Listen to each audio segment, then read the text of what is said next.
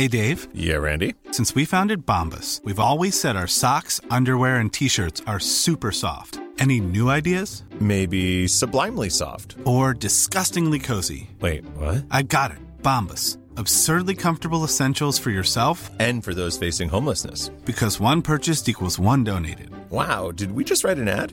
Yes. Bombas. Big comfort for everyone. Go to bombas.com/ACAST and use code ACAST for 20% off your first purchase.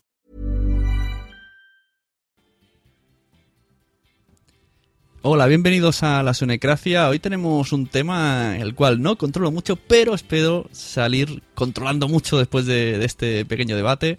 El tema que tratamos es de la accesibilidad, que siempre escucho por ahí la palabra, siempre veo por ahí iconos y hoy me he decidido porque... ¿Qué es la accesibilidad?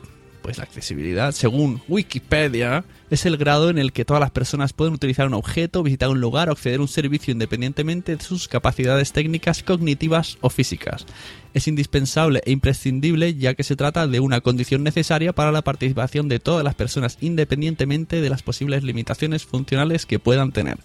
Y si ya muchas veces a mí ya me cuesta utilizar Skype en el iPad, saber dónde ubicarme en Facebook, porque está lleno de miles, millones de cosas. Me pregunto, ¿cómo lo hará esa gente que no puede ver? Y es más, ¿cómo lo harán mis amigos, esos amigos que tengo que no pueden ver? Y como poco a poco, gracias a Internet, porque curiosamente yo, en un medio que es visual, ¿no? Como es Internet, donde he conocido gente con este problema, porque en mi vida real no conozco. Entonces, poco a poco con los años he ido haciendo amistades y hoy he hecho aquí la Liga de la Justicia y he traído a todos los que he podido recopilar y tenía alguno más que está por ahí en espera. Tenemos con nosotros a José María Ortiz, buenas. Hola, muy buenas. Tenemos a Daniel Montalvo, buenas noches. Hola, ¿qué tal? Muy buenas noches, ¿cómo estáis? Y tenemos a la gran Salvi. ¿Qué tal?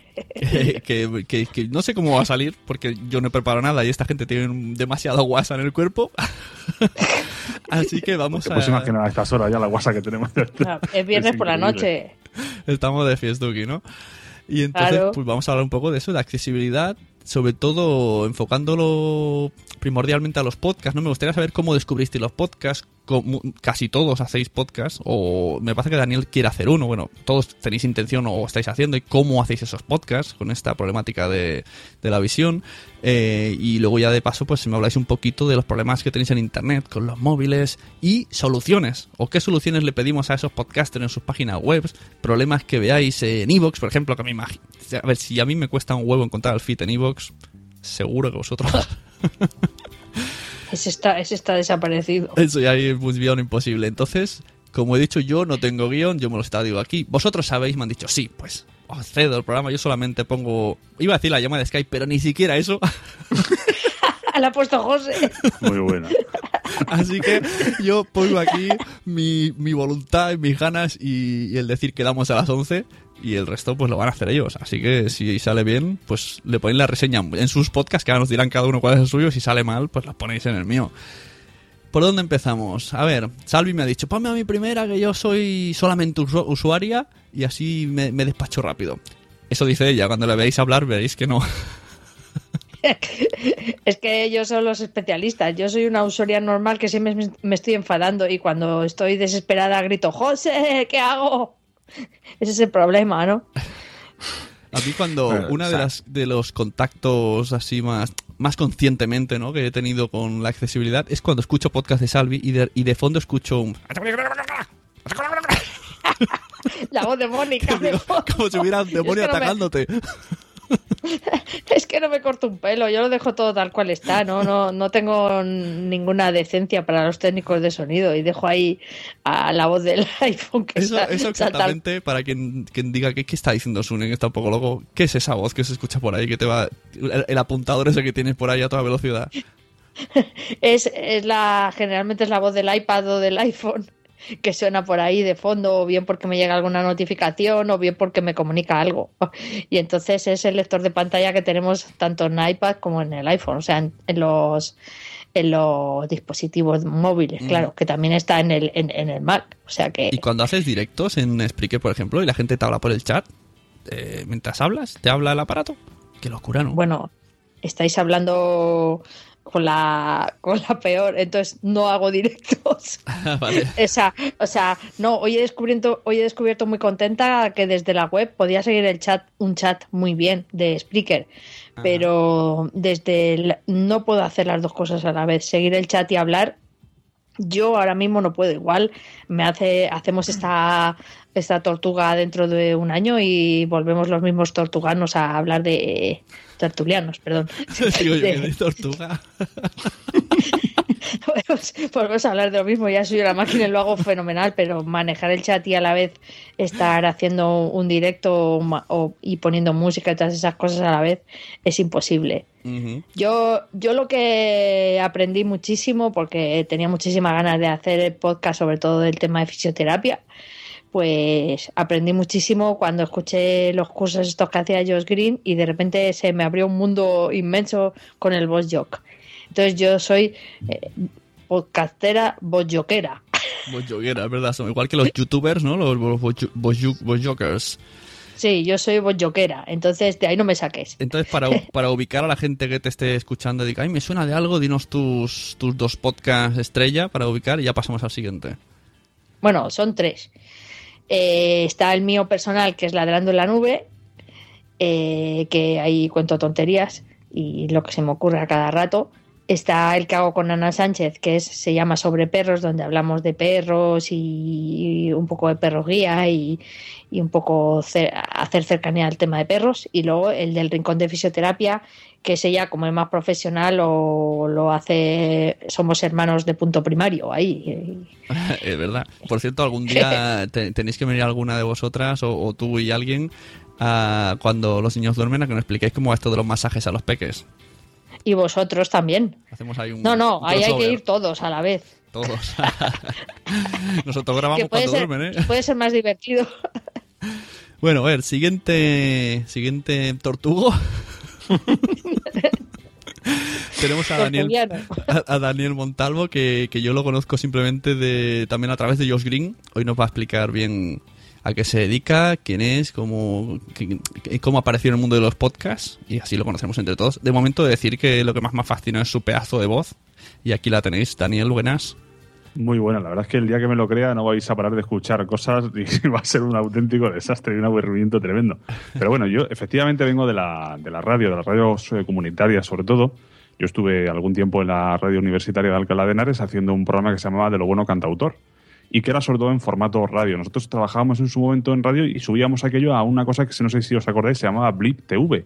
Y eso funcionó durante muchísimo tiempo hasta que la gente de Blip TV dijo, bueno, pues el audio se acabó, señores míos, y aquí os quedáis. Sí. Entonces, bueno, pues a mí me dejó de seducir la idea, porque es verdad que la radio funcionaba muy bien y sigue funcionando a día de hoy, pero el directo, pues eso es solo una parte, ¿no? La parte de podcasting me parece que también es muy interesante. Y ahora mismo, pues yo tengo un podcast experimental que se llama Tiflo Charadani, en el que de vez en cuando subo alguna demo de cosas que, bueno, pues a nosotros nos pueden parecer interesantes y demás. Pero bueno, últimamente lo que estoy descubriendo es que lo que me mola más es salir en los podcasts de otros, realmente. O sea, yo salgo... lo tuyo. Salí con Josh porque hubo una cosa de una mesa de mezclas que tengo aquí que quise resolver y él me la resolvió. Y bueno, pues con José estamos haciendo ahí una saga que no sé hasta dónde nos va a llevar, sobre también cuestiones relativas más en concreto a la accesibilidad. Te vamos a invitar en Sobre Perros, entonces. Claro, es como oficio. Bueno, no sé cómo tomarme eso, Salvi, sinceramente. Mi hobby es salir en otros podcasts, está bien, ¿no? Sí, sí. ¿Y qué profesión tienes? ¿O locutor de radio y ya está? O sea, profesionalmente... No, que va. Eso es un hobby también. O sea, aparte de salir los podcasts de otros, es un hobby. Yo soy consultor en accesibilidad en una empresa que ahora se llama Illunion, y más concretamente en la división de accesibilidad, estudios y proyectos. Y bueno, pues ahí nos dedicamos a evaluar fundamentalmente tanto accesibilidad a páginas web como también a aplicaciones móviles. Es un poco los canales de comunicación a través de Internet, bien sea web o aplicaciones, pues lo evaluamos y damos nuestra opinión un poco y nuestra valoración en cuanto a su accesibilidad. Pues mira, luego vamos a hacer aquí un... Como hay unos chicos que se llaman Geek Pollas que arreglan móviles y cuentan sus peripecias, ¿no? Sus curiosidades. Pues luego vais a hacer un mano a mano aquí, José María y tú, a ver qué cosas graciosas os han pasado y qué cosas absurdas han habido de accesibilidad. Estoy seguro que hay muchas. Lo de falta de accesibilidad creo que no tiene tanta gracia, ¿eh? Bueno, las cosas que joden, cuando pasa un tiempo hacen gracia. Pero yo hay una cosa que digo, que la falta de accesibilidad se debe fundamentalmente a dos cuestiones. A, primero, la falta de conocimiento, lo cual es algo que se puede suplir fácilmente. Uh-huh. Y la segunda es la falta de voluntad, que ahí ya empezamos a ponernos un poquito más serios, ¿eh? Claro, pues mira, hoy vamos a intentar solucionar la primera, porque como he dicho, yo tampoco conocía mucho, yo más que lo que os escucho a unos cuantos, pero es verdad que no se tiene en cuenta de la accesibilidad. Y mira, a ver si nos dais algunos consejos y podemos echar alguna mano en estas cosas. Antes de seguir con José María, vamos a saludar a la gente que está conectando tímidamente al chat, como Individuo, Madrillano, Cori y Individuo otra vez, que están ahí atentos. Por ahí están diciendo guapos, que si no, que buenas.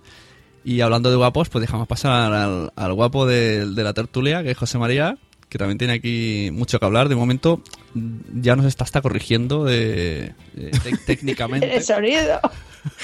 Es que lo que tiene, me mandan a editar podcast y claro, yo es que es nuestro técnico. Yo soy un poco perfeccionista, entonces me gusta que las cosas salgan bien. Bueno, José María, del podcast Ya que no escribo, hablo, ¿es? Exactamente. Súper fácil, de recordar. Sí, es una cosa que... Por cierto, aprovecho, ando buscando nombre de podcast. Si a alguien se le ocurre alguno, lo compro. Vale, exacto. Que compras, si aquí te lo damos gratis todo, tío. Es una de las... Como dice Emilcar en su libro, una de las cosas más importantes del podcast es el nombre y yo todavía ando buscando el mío. O sea, ahí voy. Hay que hacer un libro de nombres, ¿no? Como para los niños. Sí. También es nuestro técnico de sonido de Sobre Perros y le tenemos entre temor y amor. Bueno, a ti te aguanto porque te conozco hace mucho tiempo y hombre, ya hay una cierta amistad y un cierto cariño. A la otra componente de Sobre Perros la aguanto pues porque... Por lo mismo. Por lo mismo. Que la tengo que aguantar. Bueno, José María, no te metas en esos jardines. Cuidado que se puede cortar la conexión de algún momento. Se corta el cable ahí. Unas tijeras. No, pero yo tengo que decirle todo el rato, no te metas con él, que es el técnico. No, bueno, a ver, yo, como dice Sune, tengo el podcast de Ya que no escribo hablo desde hace ya... No sé, tiene pocos episodios, la verdad, para el tiempo que lleva, no me acuerdo, desde el 2013, 2012, una cosa así, y no he llegado todavía ni a los 30 episodios. Tuve el año pasado ahí un tiempo de barbecho, como se dice en mi tierra, estuve como 7 meses sin grabar, pero bueno, ahí ando, intentando contribuir un poquito, ¿no? al conocimiento de la accesibilidad y sobre todo a compartir conocimiento con otras personas que, bueno, que a lo mejor no tienen las posibilidades para acceder a algunas cosas que yo sí puedo acceder o los conocimientos o simplemente, bueno, descubro cosas y me gusta compartirlas con los demás. Yo voy leyendo a veces por Twitter a José María, que me parece que esta semana, no me acuerdo si fue a Renfe o no sé quién, y decía, pues no es muy accesible, ¿eh? Va como echando broncas por ahí. Yo, es que, a ver, yo me dedico exactamente a lo mismo que Dani y yo somos compañeros de trabajo y como dice mi jefe, nosotros somos consultores 8 horas, pero el resto del día somos usuarios, entonces el tema de la accesibilidad es algo que llevamos intrínseco en nosotros mismos porque lo sufrimos, con lo cual pues hay veces que sigo trabajando aunque ya no esté trabajando, básicamente.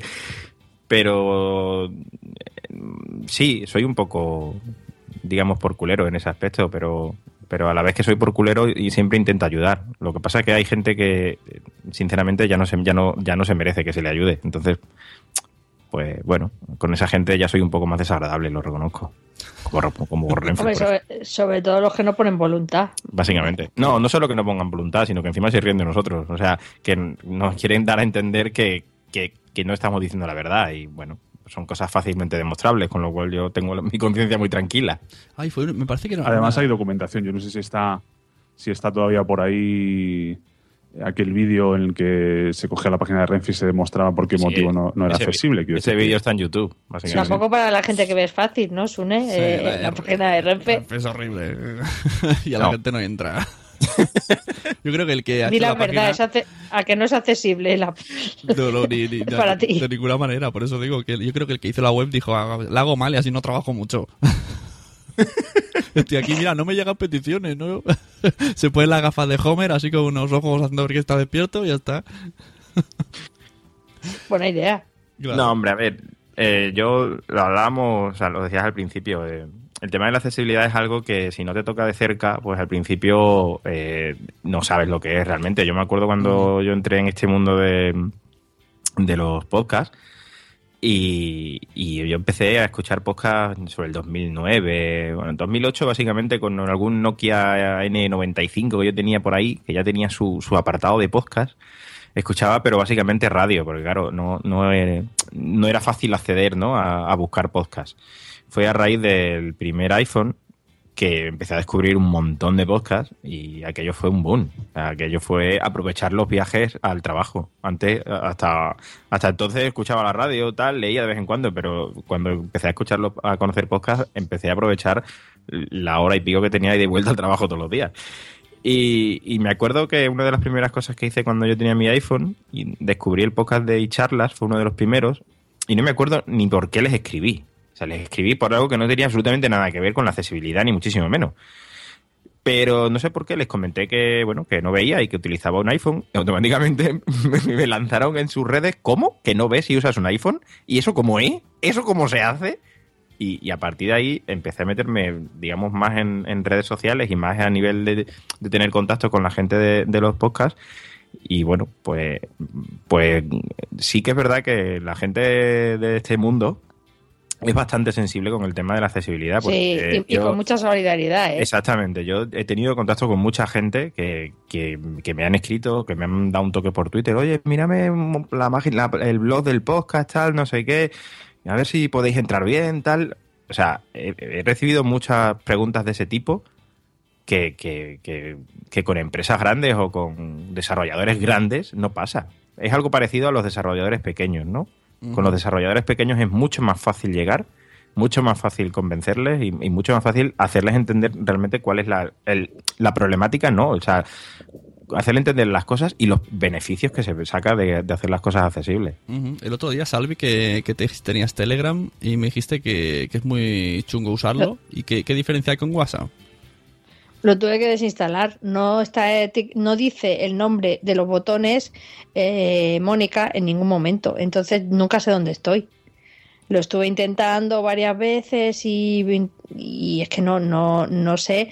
Imagínate el WhatsApp o el Telegram que no te dijera ningún botón, no sabes dónde estás. Claro. No solo eso, sino que tampoco te lee los mensajes, entonces no te lee ni los mensajes, no sabes ni de quiénes son. Solo te los lee cuando está la pantalla apagada, que te entra la notificación. Claro. Es cuando eso únicamente... es el sistema operativo el que le proporciona, lógicamente, al VoiceOver la información. Claro. Si en el momento que entras en la aplicación no hay nada que hacer. Nada, es un lío. Y me da pena porque debe ser muy interactivo y muy divertido manejar el Telegram, pero es imposible. Me lo instalé para nada. Sí. Qué raro, es que me sorprende que empresas grandes no tengan en cuenta. Me sorprende mucho. Pues ahí se les ha llamado bastante la atención y se les ha pedido bastante, según creo. Por eso te digo, José. Sí, por eso te digo que es más fácil llegar a desarrolladores pequeños que a empresas grandes. Es bastante más fácil. Y no es que la gente de WhatsApp sea... Bueno, que a lo mejor sí lo son, ¿eh? Porque sí que es verdad que a la gente de WhatsApp se le ha mandado notificaciones de algo que estaba fallando y lo han arreglado. Se han tomado su tiempo, pero al final lo han arreglado. Y esta gente es que ni siquiera... O sea, el último tuit que vi de ellos es que sí, que estaban trabajando en la accesibilidad, pero poco a poco. Bueno, pues nada, es como la gente de Spotify. La gente de Spotify eso está bien. Lleva para hacer una aplicación accesible para Mac y para Windows, no sé los años que llevan, pero... Hombre, por lo menos en el iPad es muy accesible. Eso sí que es una alegría. Sí, es la única manera de acceder. Está todo bien etiquetado y se maneja dentro de lo que cabe dignamente. Dignamente, sí. Uh-huh. Bueno, pues para entrar un poco al tema podcast, antes de desviarnos en la accesibilidad totalmente, Daniel, cuéntanos un poco cómo conoces los podcasts, qué escuchas, cómo te metiste, cómo conociste a Josh. Bueno, yo, aparte de lo que ha dicho José María, que yo lo suscribo todo porque más o menos mi encuentro con los podcasts fue ese, Pero yo sí que vengo más eso de las radios que empezaron a utilizar el formato podcasting como herramienta también de comunicación y de llegar a gente que no podía escuchar la radio en las horas en las que se emitían los programas, ¿no? Entonces yo sí tenía ya en el año que hice José María 2008 o por ahí, en Windows había una cosa que se llamaba Accesible Podcatcher y ese era uno de los primeros gestores de podcast que yo utilicé. Y sí que lo conocí por ahí. Luego también, pues lógicamente, podcast nuestros a nivel de accesibilidad, tanto de aquí como de Estados Unidos o de Inglaterra. Y bueno, luego, a nivel de lo que es la interacción entre podcaster y oyente, la verdad es que eso, bueno, está perfectamente que estemos los que estamos aquí, pero es que además a estos dos señores que has invitado son, yo creo, a los que nosotros como personas con discapacidad visual, que tenemos necesidades distintas al resto y demás, les tenemos que agradecer el hecho de que estemos en comunicación pues más directa de lo que lo hemos estado quizás hasta ahora con el resto de podcasters. Es decir, nosotros teníamos y seguimos teniendo nuestros podcasts, las herramientas que nosotros ponemos a disposición de la comunidad de personas ciegas, pero a partir de que José María empezó a tratar con la gente de iCharlas y después con David, también con David Arribas de 9 Decibelios y de Bislúdica, con Josh y Salvi, pues digamos que formamos parte ya no solamente de una comunidad que está al margen, sino de la comunidad tal y como nosotros nos habría gustado siempre y nos ha encantado siempre hacer, ¿no? Con lo cual, bueno, pues esa es la digamos, el periplo. Yo a Josh, por lo que me preguntabas, le seguí pues por alguna cosa que me pasó a lo mejor en su momento José María, no recuerdo exactamente muy bien cómo, pero le empecé a escuchar y dije, bueno, pues yo a este hombre le tengo que preguntar, porque yo tengo aquí una mesa de mezclas que a mí no me funciona una función y a ver si me la puede explicar. Y la verdad que bueno, pues me animé por eso, ¿no? Por decir, joder, lo accesible que es esta gente y lo fácil que es llegar, pues ¿por qué no lo vamos a hacer, no? Y así fue como yo entablé conversación con él. Uh-huh, muy bien. Y Salvi, yo diría que hace un año no tenías ni podcast. Y ahora, no tenía nada, era una pobre persona. Y ahora creo. Tiene 3 podcasts, ha ido a México a ver a Josh, tiene un podcast con su empresa, cosa que, oye, hacer un podcast con, bueno, no sé si decirle comercial, un podcast empresarial, eso es muy difícil, la gente no está por la labor, o sea, me parece súper guay que lo hayas decidido, porque normalmente la gente, esto no, yo creo que os hará mucho favor. De hecho, si yo estuviera en Madrid, yo hubiese ido a tu fisio, ya te lo dije, yo tú fui aquí, pero antes te pregunté a ti. Bueno, yo, a ver, yo lo del podcast de la clínica, que diga José, lo llevo pensando por lo menos 2 años, ¿verdad? Sin tener ni idea de nada, ¿eh? Sí. Yo llevo dando la brasa a toda la gente que conozco con este tema y que más o menos era fácil de preguntar, llevo pensándolo mucho tiempo. Pero nunca se daba la situación, incluso he hablado con gente que se dedicaba a radio para que me diera ideas, con periodistas, porque una cosa que me parecía a mí imposible era que yo condujera el programa, porque yo decía, bueno, esto lo tiene que hacer alguien que tenga mejor voz, que hable mejor que yo, que se exprese mejor que yo y que no le dé la risa, y entonces pues estaba preocupada con eso, ¿no? Porque a fin de cuentas no tengo mucha idea yo de nada de eso, y todo el mundo a que le preguntaba, no, lo mejor es que la hagas tú, yo, ¿qué voy a hacer yo, hombre? ¿Qué voy a hacer yo?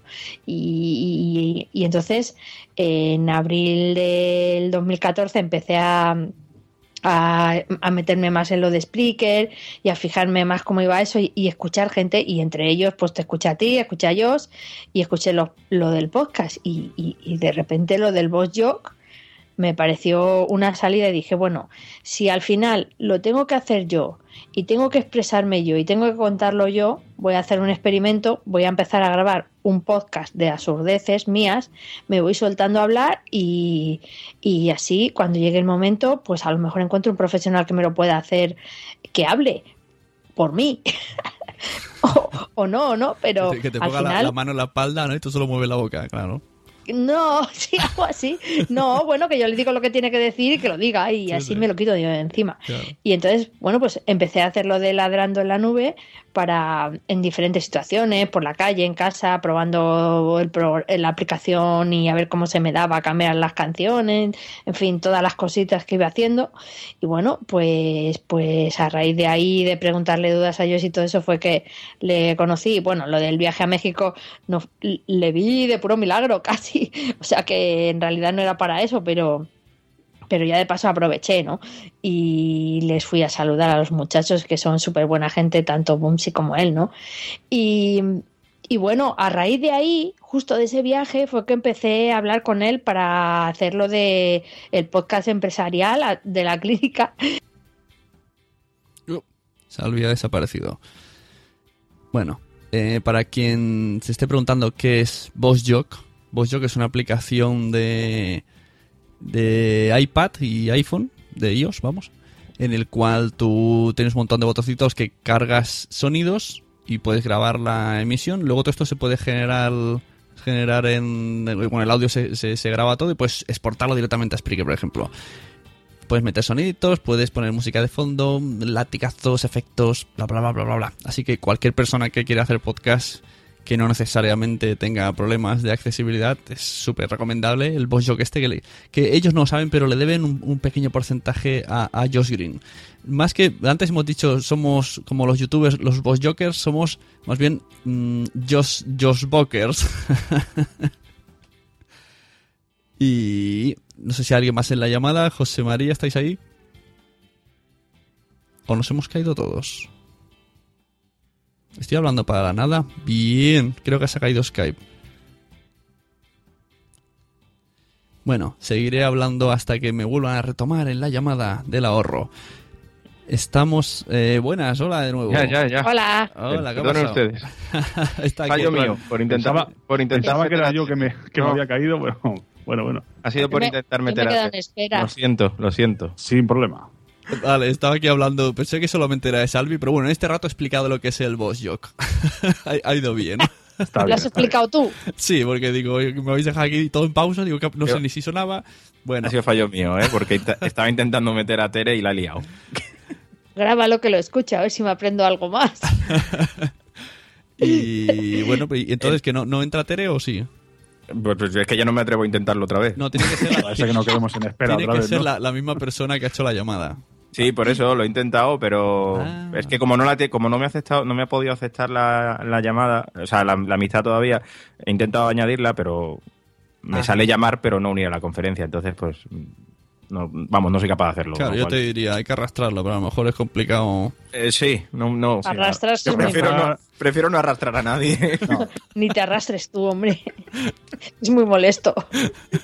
Bueno, pues Tere Codina queríamos meterla, pero parece ser que no es muy accesible el Skype para arrastrar. Bueno, a Tere. No sé si es que no es muy accesible o yo soy bastante torpe, así que, porque a mí tampoco, tampoco me pidas mucho con el Skype. Yo sé que con el de Windows sí que no hay problema, porque el otro día además lo tuve ocasión de comprobarlo, pero en el Mac no tengo ni idea. O sea, ahí nos quedamos atascados.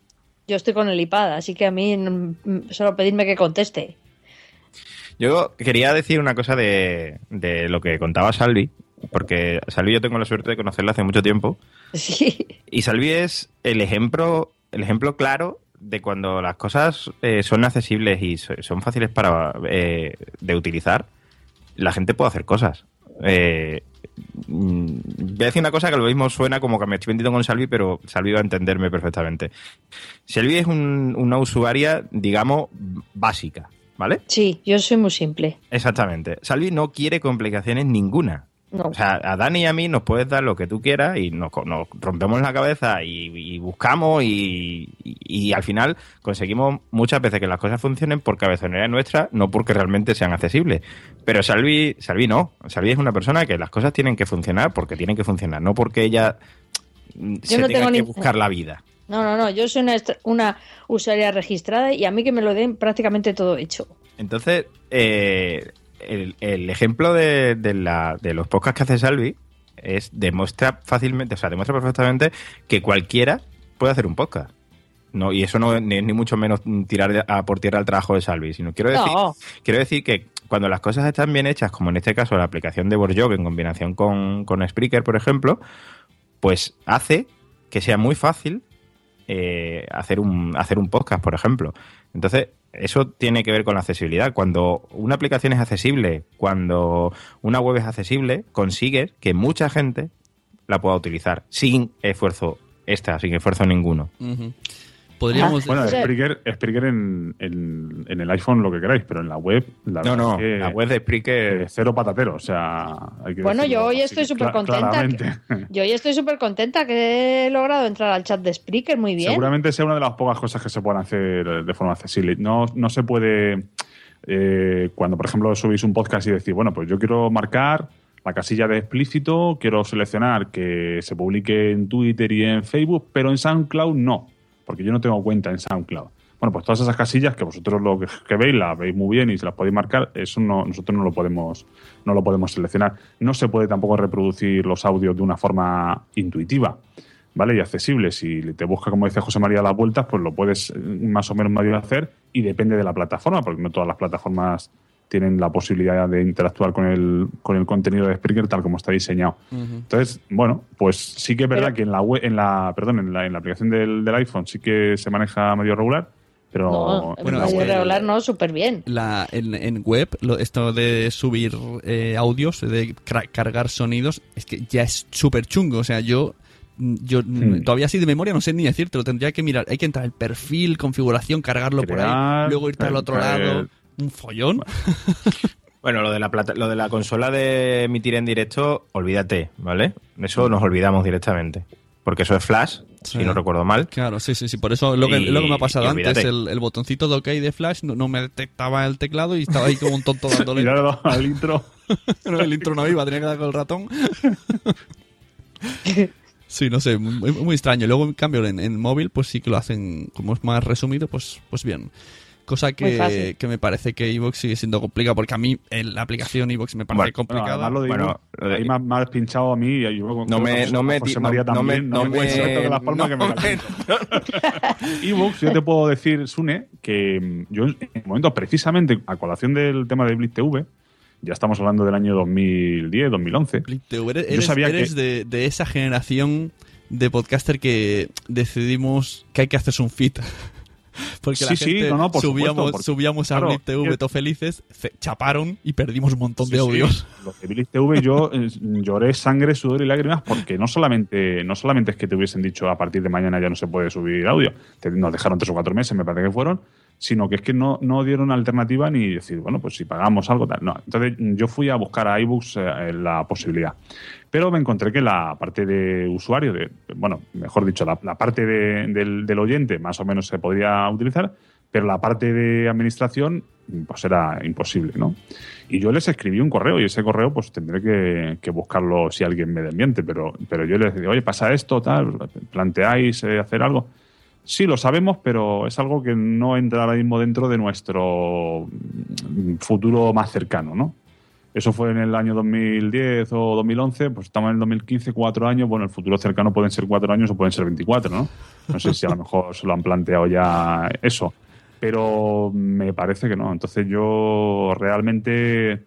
A nivel, si quieres montar un podcast, hombre, lo puedes hacer con Spreaker como lo está haciendo Salvi, que está muy bien y está muy bien montado.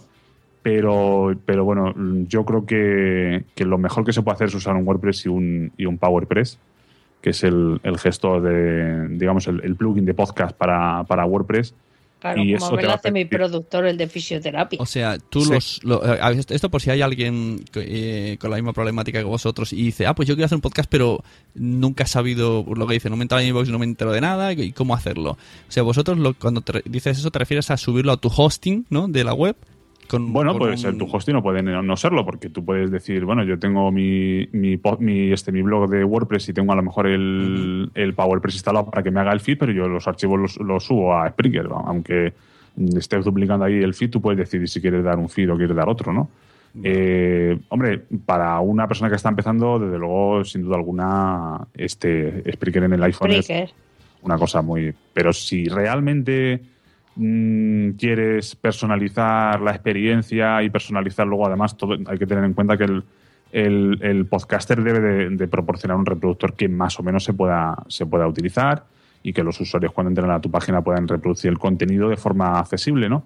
Eso ya necesita realmente tener más capacidad de personalización sobre tu plataforma, claro. Uh-huh.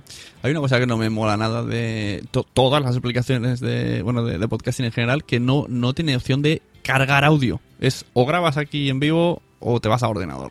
Digo, pues joder, y si lo quiero cargar, ¿qué pasa? No sé, no entiendo. Pues si lo edito con una aplicación de móvil... Lo puedes hacer el flujo que proponía Emilka, claro, el grabar en Bosjock, editar en esta otra aplicación que ahora no sé cómo se llama, de Opinion, perdón, ahora ya me vino. En Opinion, volver a Bosjock y luego después importar a Spreaker. Es la única forma que se me ocurre así de poder hacer eso que me dice. Mira, la página web de iVoox en... Hola. Acaba de entrar Tere. Hello. Buenas, Tere. Hombre, qué bien. Por fin. Ya te un poco aquí. Difícil el Skype en el Mac. No sé si han cambiado la versión o ha pasado algo, pero lo encuentro un poco difícil, ¿no? No, está igual. Lo que pasa es que como no me tenías aceptado como amigo, pues... Pero es que no podía aceptarte. Ya. No encontraba, ¿me entiendes? No encontraba. No podía, te tenía algo guardado dentro y no podía aceptarte. Tenías que pedir perdón. Es el rencor. Bueno, Tere Codina, saludos a todos y perdone. Nada, preséntate aquí para los oyentes. Usuaria, también te conozco a través de Josh Green. Parece que Josh Green es aquí el puto amo, como decía Guardiola.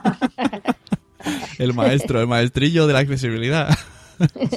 Sí, hombre. Cuéntame, Tere, ¿cómo conociste los podcasts? ¿Cómo has llegado aquí ahora? Pero estaba hablando Dani, ¿no? Con esta voz maravillosa que tiene. Pero Dani puede esperar porque estamos esperándote. Yo puedo esperar sin ningún problema porque además está bien que Tere hable también y que nos cuente, sí. Te estábamos esperando a oír tu maravillosa voz con ese micrófono tan fantástico que te compraste.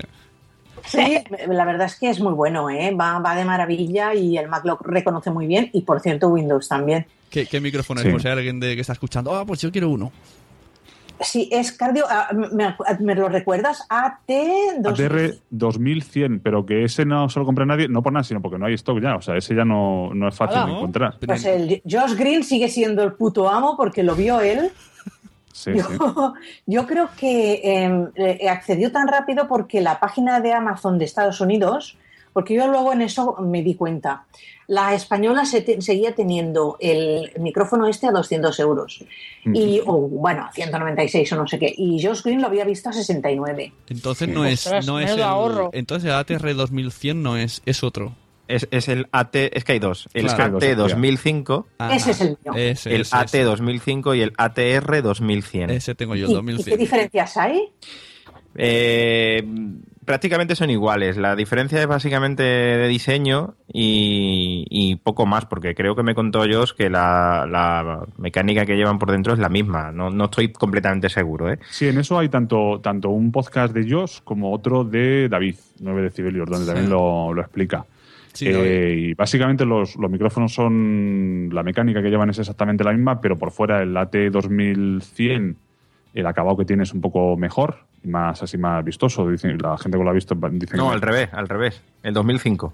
El 2005, perdóname, eso, sí. El 2005, ese supone el caro, y el otro es el que el acabado, la carcasa y demás, pues es más normalita, digamos, ¿no? Uh-huh. Yo lo que es alucinante es que la web en Estados Unidos lo tenga a 69 euros y la web en España esté a 196. Eso es alucinante, sí. Claro. Sí, porque de hecho, en España no hay stock, ¿eh? Claro. En España apenas hay stock y... Es que no sé, Audiotécnica no parece que haya tenido mucho interés en traerlo a Europa y entonces el stock que hay aquí pues es un stock que vendrá de donde sea y lógicamente el precio que pongan es más alto. Pero incluso los americanos, el precio que ven allí, a ellos les sigue pareciendo una ganga. De hecho, los Audiotécnicas, estos dos Audiotécnicas que estamos comentando, se están convirtiendo allí casi en el estándar para el podcaster, porque ellos hacen una cosa bastante chula, que es yo conecto la parte del USB, la conecto al ordenador y puedo hablar con vosotros por Skype, y la parte del XLR la conecto a mi grabadora a lo mejor, con la que grabo pues una copia de seguridad de mi podcast, pues si, yo qué sé, el Audio Hi-Fi Pro se le pira la pinza o la consola de Spreaker no funciona. Es decir, eso es lo que están haciendo. Y a ellos les sigue pareciendo que 60 y tantos o $70 es barato. Por eso. Pero ¿cómo puedes hablar por dos micros a la vez? ¿Cómo hace...? Perdón mi ignorancia, ¿eh? ¿Cómo dices eso que se hace? No, en realidad el micrófono es el mismo. Lo que pasa es que el micrófono tiene dos salidas. La salida de USB. Es verdad, ya te entiendo, vale. ¿Y la puedes usar los dos, el mismo micro, para grabar en dos cosas a la vez? Digo yo, sí. Eso no lo sabía. Esto es como el sexo. Es que... Bueno, el sexo no puedes meterla en dos sitios a la vez. Bueno, si tenéis dos salidas, oye, ya ahí no entro yo en eso. ¿Vale? Yo no tengo dos. Yo no tengo una entrada, ¿eh? Sune, ten cuidado. Que... Por favor, ¿qué es esto? Vale, he sacado mal el tema, ¿no? Es otra cosa. Esto era de accesibilidad, lo habíamos dicho, ¿no? Bueno, sí, pero zonas accesibles. ¿Cómo sois? Todo mezcláis. A ver. Todo depende de lo accesible que sea, Salvi. Pues yo soy muy accesible, ya lo sabéis. En fin, pero vamos, una cosa no quita la otra. Acaba de entrar Punto Primario y dice que se ha perdido. Pues hemos tratado un poco el tema de accesibilidad. Y tienes que hablar más de mi podcast de fisioterapia y de mi productor. Un momento. Bueno, claro, que la publicidad se paga, ¿eh? A miles de euros.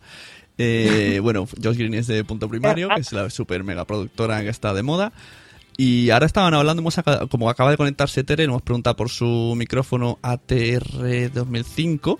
Y hemos estado aquí hablando de micrófonos un ratillo. Tan estaba agasajando aquí a Josh Green, tanto por el Bosjock, por los micrófonos, por las recomendaciones, por ser aquí el señor que vaya trayendo gente con deficiencia visual al podcasting. Es el maestrillo de la ONCE o algo, no sé, algo muy raro, porque todo el mundo acaba... Me van a nombrar director general de la ONCE. Sí. Y nada, todos aquí haciéndole mucho a Pelotingui y a Josh Green, así que, oye, si quiere conectarse ya sabe que siempre está invitado, aunque no hago yo la llamada. No me líes, que a ver si la voy a liar otra vez. Ya que has metido a Tere, ya eres un profesional en meterla. Que me agregue yo al Skype y lo metemos aquí en un momento también. Si la metes a Tere, a Josh puedes, seguro. Sí. Es más fácil meterla. Sí, porque Josh se apaña mejor. Que digo yo que es mejor llamar tú, ¿no, José María? No. Ah, no, pues sí, bueno, sí, al final te he llamado yo. Pero no es mejor el que... ¿Quién es el anfitrión de la conferencia? En este caso yo, sí. Vale, pues no es mejor que llames tú. Sí, claro, sí, por eso. Al final... al final te he llamado yo a ti, por eso al final has podido entrar. Te van a quitar el micro en un momento. La cuestión es que Skype no tiene mucha accesibilidad. No, la versión de Skype para Max... Digamos que es usable, pero yo, en serio, lo de aceptarle no lo he encontrado, ¿eh? En general, Skype yo creo que es de lo más potable que hay para todas las plataformas, porque al final, si nos centramos en una plataforma como habíamos hecho antes con Spreaker o con tal, pues bueno, seguramente en esa plataforma funcione, pero al final las aplicaciones y los servicios a día de hoy ya no sirve que funcionen en una sola plataforma, ¿no? Claro. Digo que funcionen en todas y que funcionen razonablemente bien. No sé Skype lo hace. No sé si habéis usado o intentado usar Hangout, porque madre mía... Uf. O sea, yo no sé, yo he intentado llamar a Josh Green para hacer un directo en YouTube por Hangout y no he podido. Yo le envío, enviar llamada, envío. Y me dice, ¿qué? ¿Me llamas o no? Digo, ¿pero cómo se hace? He visto la aplicación del iPhone y ahí salen tus contactos y puedes llamar y tal, y eso más o menos. Pero no te sé decir exactamente cómo está eso, porque no lo he trasteado mucho. Nos dice Punto Primario que le metas en la llamada, que solamente de tener en FaceTime. Pues eso sí que va a ser que no. O sea, un FaceTime con Skype, eso ya no sé cómo, eso no lo puedo hacer. Que le llames al Skype, dice. Eso es mezclar churras con merinas, ¿no? Que me explico. Y luego decís de salidas y entradas, claro, esto es muy difícil, ¿eh? Esto es como si dijéramos zoofilia, ¿no? Ah, mira, he conseguido poner la llamada. Bueno, continuamos. Estábamos con Tere, aunque parezca que no, explicándonos su... Bueno, yo estaba muy interesada en la explicación que estaba dando, me parece, Dani de iVoox. Bueno, tengo un retardo. Vamos con Tere. Bueno, pues venga, vamos. Vamos a empezar conmigo. Venga, a ver, ¿qué estabais explicando? Aquí tenemos a Josh Green. Buenas. ¿Cómo estáis, muchachos? Hola, maestro. Josh Green. Qué pasarrón tiene Dani Chaladani. Buenísimo aquí con Dani. Ya quisiéramos tu voz, señor. Bueno, pues te haré un indicativo para Punto Primario, hombre, a ver si me lo pones. ¿Cómo no? Te voy a contratar de VoiceOver también para otros podcasts. No, de VoiceOver yo no. Eso está Jorge, yo eso no. Bueno, Josh, estaban explicando que iVoox está complicado de usar. También he de decir que yo he intentado con el navegador web de iVoox, perdona, Sune, es que tengo una relación un poco así, amor barra odio, con iVoox, porque a mí la idea de la plataforma me parece genial, ajá, pero le veo ciertos fallos. Tengo pendiente de terminar de escuchar el podcast que con el que hablaste con ellos, pero hay cosas que no me terminan de convencer. Y aparte del modelo de negocio y tal, que ahí no me voy a meter, porque no tengo ni idea, pero el tema de la accesibilidad es algo que yo le dije de persona, en persona a Juan Ignacio en las jornadas de podcasting de Alicante. Le di mi tarjeta para que hablara con Ramón Colominas, que estaba conmigo en esas jornadas, y conmigo, y que le íbamos a ayudar. Un momento, ese chico era el que tenía llevasteis el portátil y con la pantalla apagada iba todo al hecho con los botones, ¿verdad? Tu compi, sí, no sé. Fuiste con otro compi y yo dije, uy, sí. yo cuando pasé por ahí dije, uy, pues si tiene el ordenador parado. iVoox, accesibilidad. Estaba ahí como un loco. Se lo volví a repetir en las jornadas de Sevilla y me dijo, sí, tal. Algún correo he cruzado con ellos, pero me da tanta pereza subir un audio a la web de iVoox que me toca hacerlo, porque subo un podcast de una asociación que se llama Outlight, también es de tecnología para personas ciegas, y subo el podcast a iVoox y os aseguro que no tardo menos de 20 minutos en subir el podcast a iVoox, ¿eh? Yo puedo que el del rincón de fisioterapia lo sube. O sea, yo de verdad... A ver, tristemente si... no parece y es que me da mucha cosa porque, joder, es una empresa española que la idea es muy buena, pero bueno, el tema de la accesibilidad pues lo tienen un poco olvidado. Bueno, dijeron que iban a sacar... Y no lo tienen pendiente. Dijeron que iban a sacar nueva web, que estaban renovando. A ver, lo que digo, yo en el navegador del móvil, yo flipo para entrar en mi zona privada. Además, si haces el zoom, el menú desaparece, ¿no? Se hace grande y ya no puedes desplazar el scroll y lo pierdes. Entonces tienes que hacerlo apuntando. Luego el anuncio ocupa toda la pantalla, ¿no? Del móvil. La publicidad en la aplicación, sí, es que esa aplicación yo personalmente no la uso, no sé ni cómo va realmente. Bueno, la sería una buena idea, porque tiene mucho material y podías, tiene, por ejemplo, mis audios, y ahí te pones en cola los audios que quieres, que la idea a mí me parece buena. Sobre todo porque fue una idea que intentó juntar lo mejor de ambos mundos, lo mejor de la radio y lo mejor de la gente independiente que hacía podcasting. Pero el sonido que tiene suena un poco ahí como a raro, el sonido. Bueno, de calidad un poco así. Te comprimen a 128, me parece, y entonces a menos. Es que suena mejor. A menos. Spreaker va a 128, o sea que... Sí, iVoox te comprime a 64, sí. Es más, está también pensado para que lo puedas descargar. Para mí es un suplicio, pero el descargarse, según como las gestiones de datos de las compañías, pues claro, cuanto más pequeño sea el archivo, mejor, ¿no? Y a lo mejor por eso lo hacen. Y claro, si reduces ese tamaño, reduces calidad, claro. Pero si suena como a metálico raro, para eso cambias y lo oyes desde otro lado.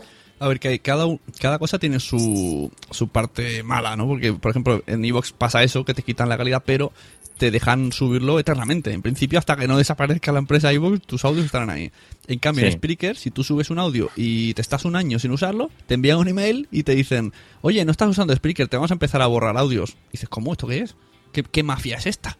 Pues eso no lo sabía yo. Sí, ¿tú? Yo tenía el de los cuentos y me están borrando ahora cuentos. Digo, joder, qué estrés. Ver, ellos te avisan muy educadamente, pero sí. O lo usas o te vas. ¿Y en iTunes están siempre? ¿O cómo está eso? No. O sea, en iTunes es un... directorio, llamémosle así. No he entendido la pregunta de Salvi. En iTunes está siempre ¿quién? los podcasts, quiero decir. No, o sea, tú hospedas, por ejemplo, en iVoox, en Spreaker, en tu propia web, y tú le das tu feed a iTunes toma el contenido de donde tú hospedes pero realmente iTunes no subes nada. iTunes no es nada. Quedaos con este titular. Sí, iTunes no es nada. Quiero decir que mientras permanezca la plataforma donde está hospedado el podcast, iTunes, aunque pase un año o 2 años, lo sigue manteniendo. Sí, sí. Bueno, claro, sí, siempre que esté. Si borras tu podcast, todavía te indexa y apareces ahí. Eso es verdad. Como la radio, ¿no? Ajá, es nuestro amigo. Uh-huh. Antes hemos estado, por cierto, Josh, Daniel ha sacado el tema de Blip TV, se ve que también es de esa generación. Hemos estado aquí echando un rato lagrimitas. Y mira, yo he sufrido, vamos, tremendo. Sí, y entonces nosotros perdimos como mucho. Yo perdí todos los programas desde Lo Bueno Cantautor. Tú, Me estoy dando cuenta de lo que he dejado de sufrir gracias a empezar tarde en esto. Sí, tú si te fijas... que empecé a dar los cursos de podcasting por eso, porque a mí me dolió, o sea, yo he sangrado el podcasting y lo he gozado también, ¿no? Pero yo he querido que precisamente los errores que nosotros cometimos de podcast noveles, novatos, pues no los vivieran las demás personas, porque en serio que es mucho trabajo perdido, y si Dani lo perdió, seguramente... todavía te duele 6 años después. Por eso, no por eso mucha gente cuando dice, ¿cómo hago un podcast? Lo primero que dices es, hazte un feed. Y ya dicen, ¡hola, qué palo! Y dicen, no, hazte un feed. O sea, sobre todo, porque si pasa algo puedes... Es que cuando decís hazte un feed, quitáis las ganas, la verdad. Pon tus archivos en un lugar seguro. Hacer posible que sea tuyo, porque si no... puede ser un poco problemático. Sí, porque lo mismo pasa en iVoox, puede pasar, Spreaker puede pasar, cierra la empresa y te quedas colgado. Y si encima no tienes el feed tuyo y iTunes tiene tu feed, por ejemplo, Salvi, o sea, si tú le has dado directamente el feed de Spreaker a iTunes y por lo que sea te empieza a borrar audios, como me hace a mí, pues ya no puedes hacer nada. O cierra Spreaker la empresa y se te queda el podcast colgado. Y tienes que crear Salvi 2. Como si tú miras en iTunes, está Aguasome 2, Torpes para todo 2. Porque a todo el mundo le pasó. Como para al oyente es un jaleo, ¿eh? Sí, claro. Para el oyente es un coñazo. Claro, eso... Sí, sí. Todos los que están en Spreaker luego los tienes que buscar en otro sitio. Y para el podcaster no te quiero ni contar, que tienes que mantener muchas veces. Eso no es muy accesible. Eso es una vertiente de la accesibilidad también. De la usabilidad. Es que esto es una locura. Pues sí. Bueno, ahora antes habláis todos, ¿sabéis? Ahora os calláis, ¿eh? Es que quería que triunfaras tú un poquito. Claro, para dejarte que dirijas un poco. Claro. Miren, yo me voy a despedir, pero yo solo quería entrar porque de veras admiro mucho a todos estos muchachos, son los valientes.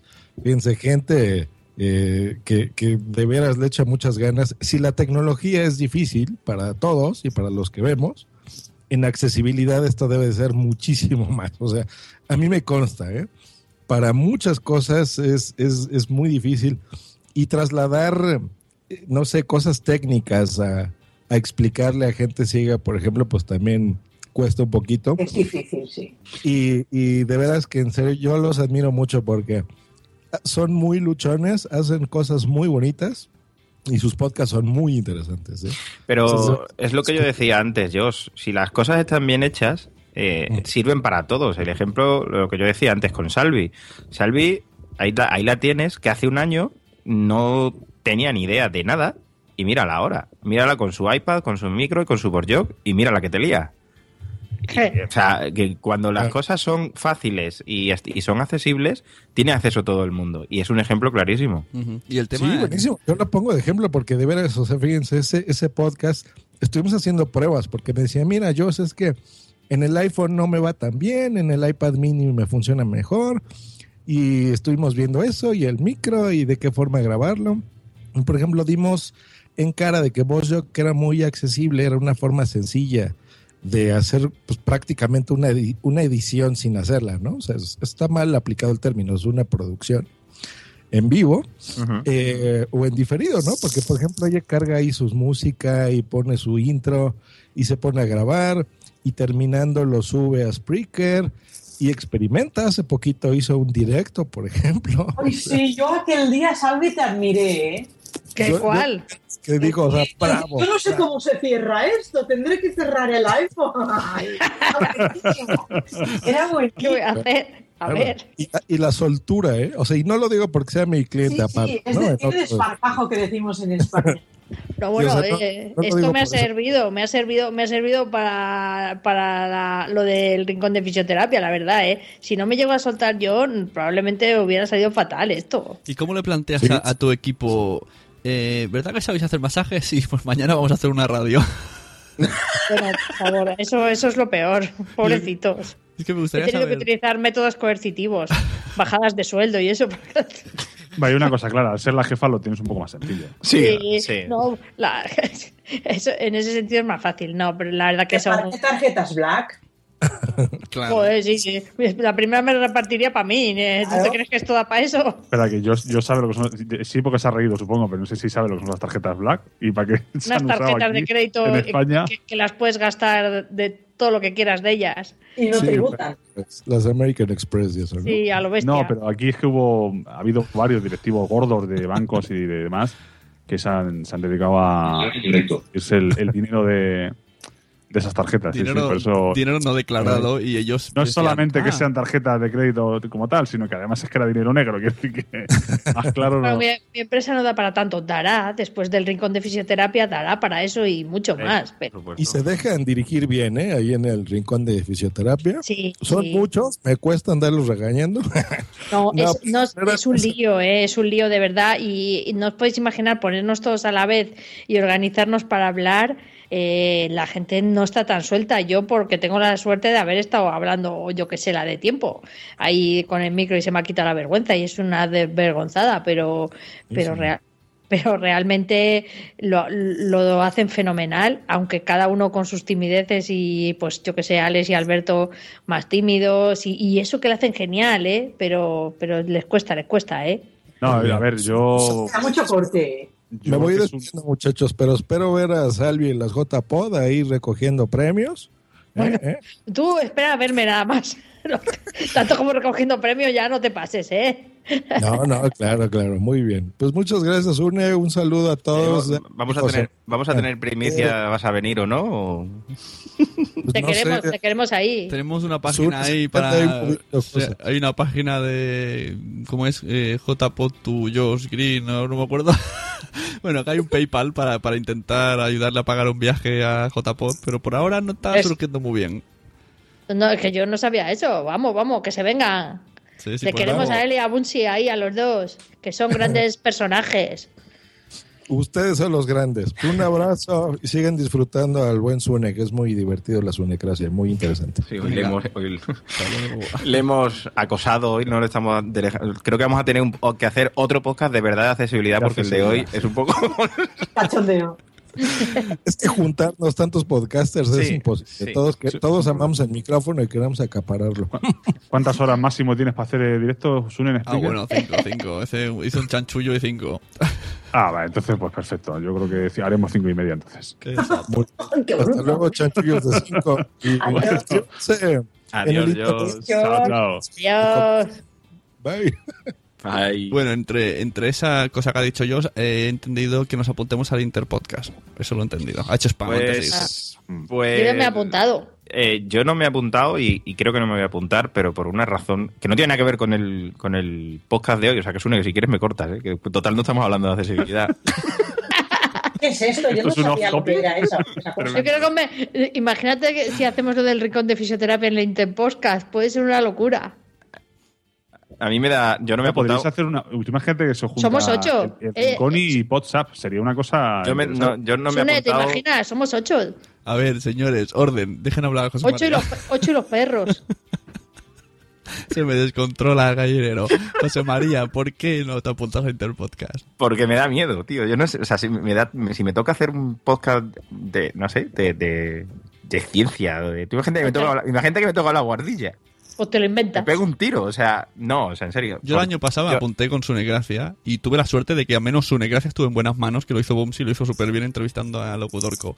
Pero Esta vez hay alguien por ahí que no me mola que se ha apuntado y digo, es que no quiero ni hacer el suyo ni cagar el mío.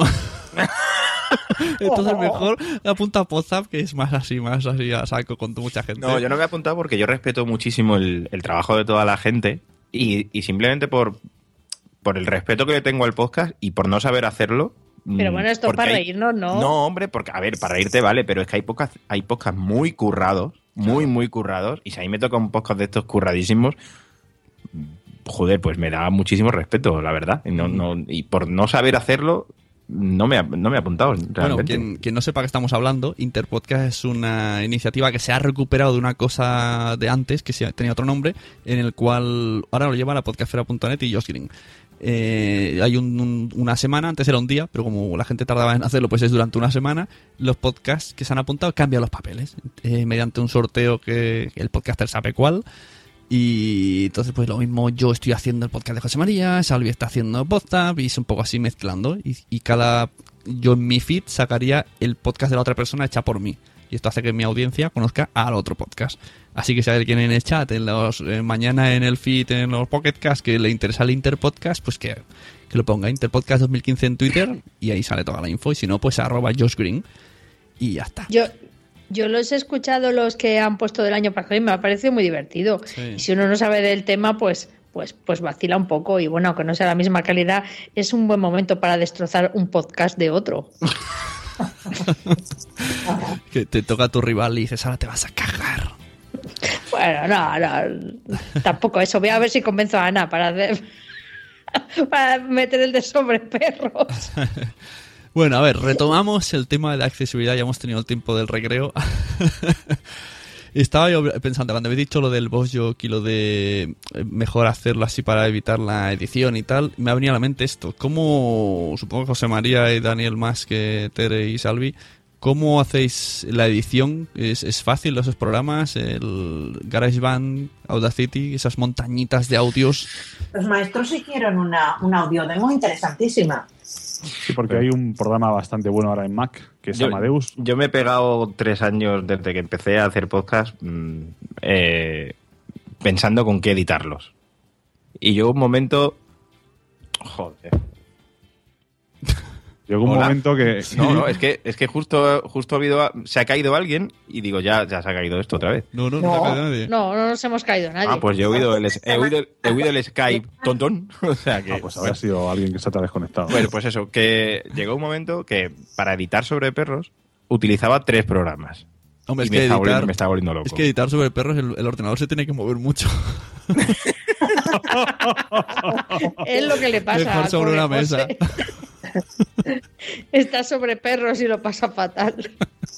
Te recomiendo una mesa. Utilizaba GarageBand, utilizaba Sound Studio y utilizaba Audacity. Cada uno para sus cosas.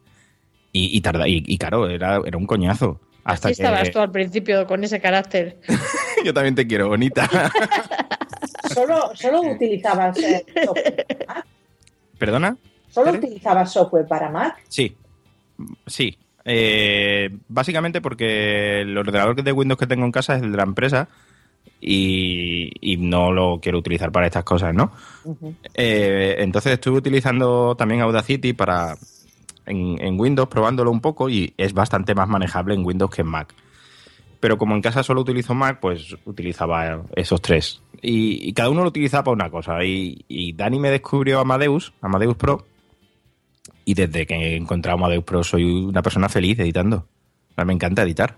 De hecho, me encanta. Ahora Ana me decía al principio, oye, ¿y si queremos meter un audio en medio de la charla mía de Salvi y yo, queremos meter un audio correo? Digo, no, por favor, es que entonces tengo que cortarlo por aquí y llevármelo para allá y no sé qué y tal.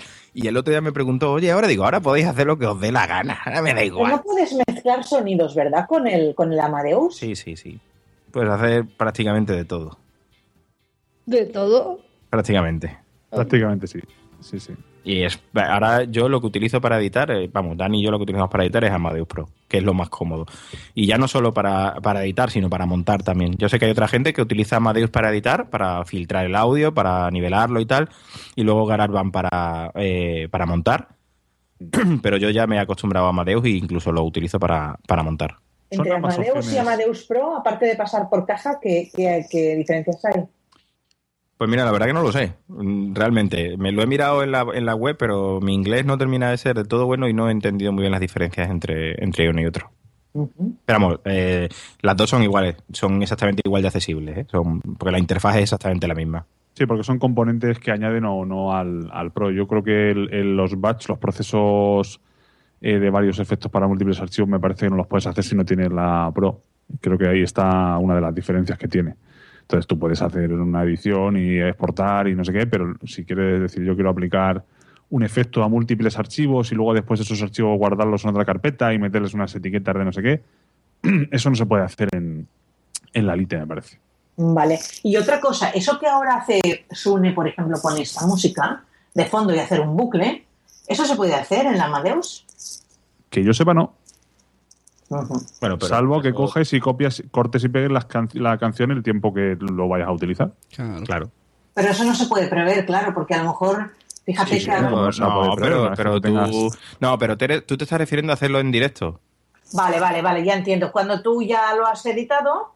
Claro, tú sabes lo que te dura el audio, entonces tú vas... Tú sabes que el audio te dura a lo mejor 25 minutos. Pues tú vas pegando ahí hasta llegar a 25 minutos. Es muy pesado, ¿no? Bueno... No, es al final, en el coges control A, control C y pulsas control V tantas veces como tú lo necesites. Realmente tampoco es que sea muy pesado. Lo que pasa es que estábamos muy mal acostumbrados con GarageBand 6, que realmente sí tenía... Es una maravilla, tú pones una canción en un card y le dices esto es un bucle, reproduce infinitamente. Claro. Ya, ¿no? Bueno, eso sí. Y entonces luego no lo tienes que editar, porque eso que tú... Lo único que yo le encuentro es que me pone las canciones un poquito más altas de lo que a mí me gustaría en algún... Eso se puede cambiar en Voxyok. Sí, se puede bajar. Pero incluso se lo bajas a todo y sigue, a mí me sigue sonando... No, ahora ya es accesible las casillas y lo puedes ir bajando. Ya, pero cuando lo tengo abajo de todo, creo yo que es abajo de todo, a mí me sigue sonando un poquito alto. Pero bueno. Puedes bajarle el volumen a las casillas en general. Apunta la demo ahí, Dani. Sí. Puedes bajarle las casillas a las casillas en general y a una casilla en particular el volumen. Ya, sí, se supone que eso ya lo sé hacer. Pero bueno, no sé. A mí hay una cosa... Perdona, dale. Digo, estamos hablando mucho de Mac y de iOS y está bien, pero para la gente que esté en Windows, yo creo que a nivel de accesibilidad, Audacity es un programa por el cual debe todo el mundo de empezar, porque primero porque no te va a costar un duro y si tú luego estás empezando y no sabes muy bien a dónde te va a llevar el podcasting y tal, pues tampoco te vas a gastar 200 pavos ahí en el Soundforge. Pero sí, es verdad que si realmente vas un poco más en serio y quieres hacer cosas un poquito más de forma más dinámica, más sencilla, porque Audacity está muy bien, pero es un programa un poco inestable, realmente se suele colgar con relativa frecuencia, pues sí que hay que subir un poco más al Soundforge. Hay otro que se llama Gold Wave, que yo lo conozco hace ya algún tiempo, pero que bueno, pues hace un poco más o menos lo mismo que Audacity, ¿no? Pero el nivel de accesibilidad a la hora de editar sí que con Audacity está más o menos logrado. Y todo esto funciona, Sune, y la gente que no lo conozcáis, funciona sobre todo poniendo marcadores en el audio y emulando la manera en la que vosotros pincháis en el ratón para poner los marcadores, ¿vale? Si tú visualmente ves la onda y tú pinchas en un extremo y en el otro para marcar un trozo de audio que tú te quieres borrar... Uh-huh. Pues eso en estos programas se ha implementado para que sea accesible por teclado. Es decir, que tú con el teclado, una pulsación de teclas, la P en el Amadeus, por ejemplo, en Audacity, la que sea, pues pone varios marcadores y tú ya puedes decidir qué marcadores en concreto seleccionas para editar. Si seleccionas un par de marcadores, o sea, el espacio que está entre un par de marcadores, pues tú ya puedes decidir si lo quieres borrar, si lo quieres aplicar un efecto, etcétera, etcétera, ¿no? A mí, cambiando un poco de tema y retomando el hilo de la accesibilidad, hay una cosa que sí que me gusta del mundo del podcast, es el tema de las aplicaciones, que por suerte hay muchas para escuchar podcast a través, por ejemplo, de dispositivos móviles. Hay muchas y hay variedad, y muchas que son accesibles. Es una de las cosas que... También hay muchas que no lo son, ¿eh? Pero es una de las cosas que yo lo pensaba esta tarde cuando pensaba en qué podíamos hablar y tal.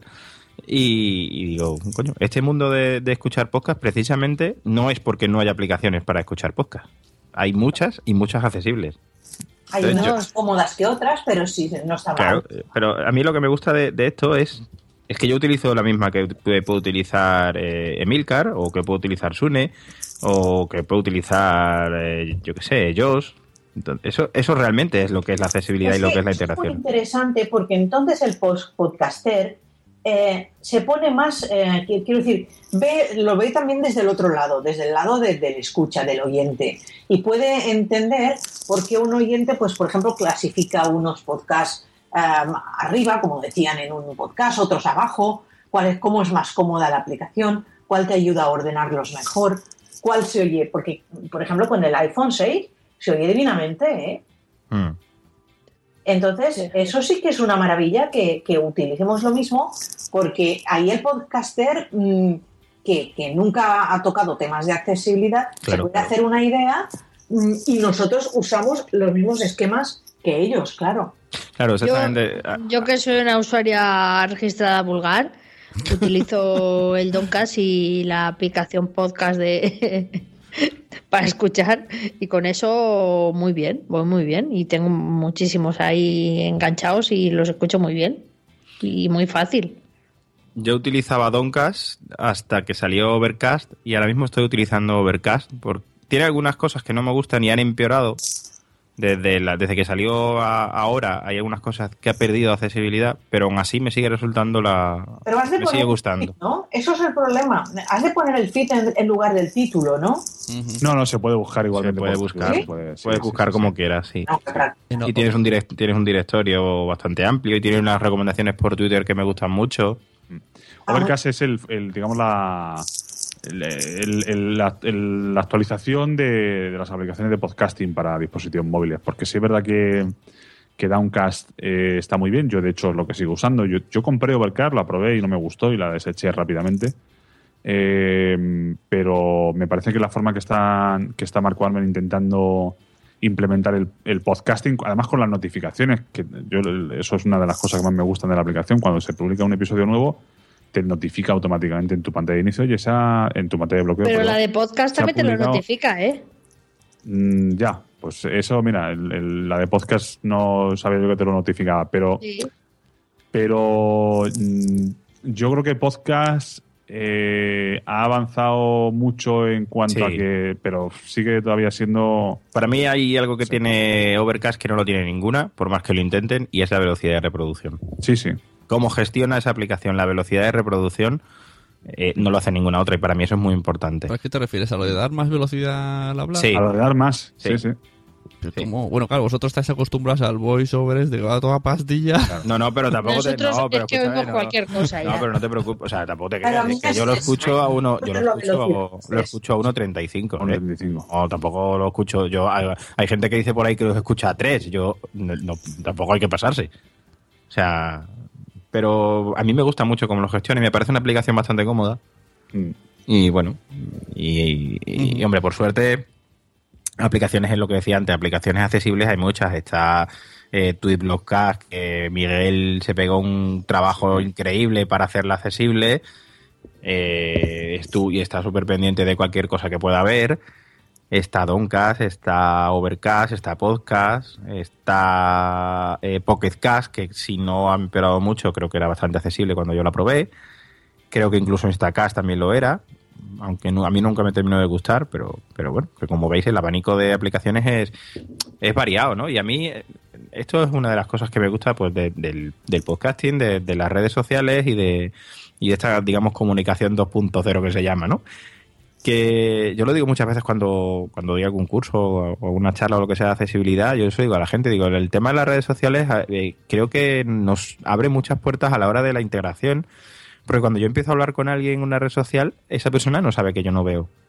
O sea, yo interactúo con mucha gente y ellos no saben que yo no veo hasta que sale algún tema puntual de accesibilidad, de alguna imagen, de algún maldito captcha o de cualquier cosa de estas, que bueno, pues que pregunto, ¿alguien me puede echar un ojo a este captcha o alguien no sé qué?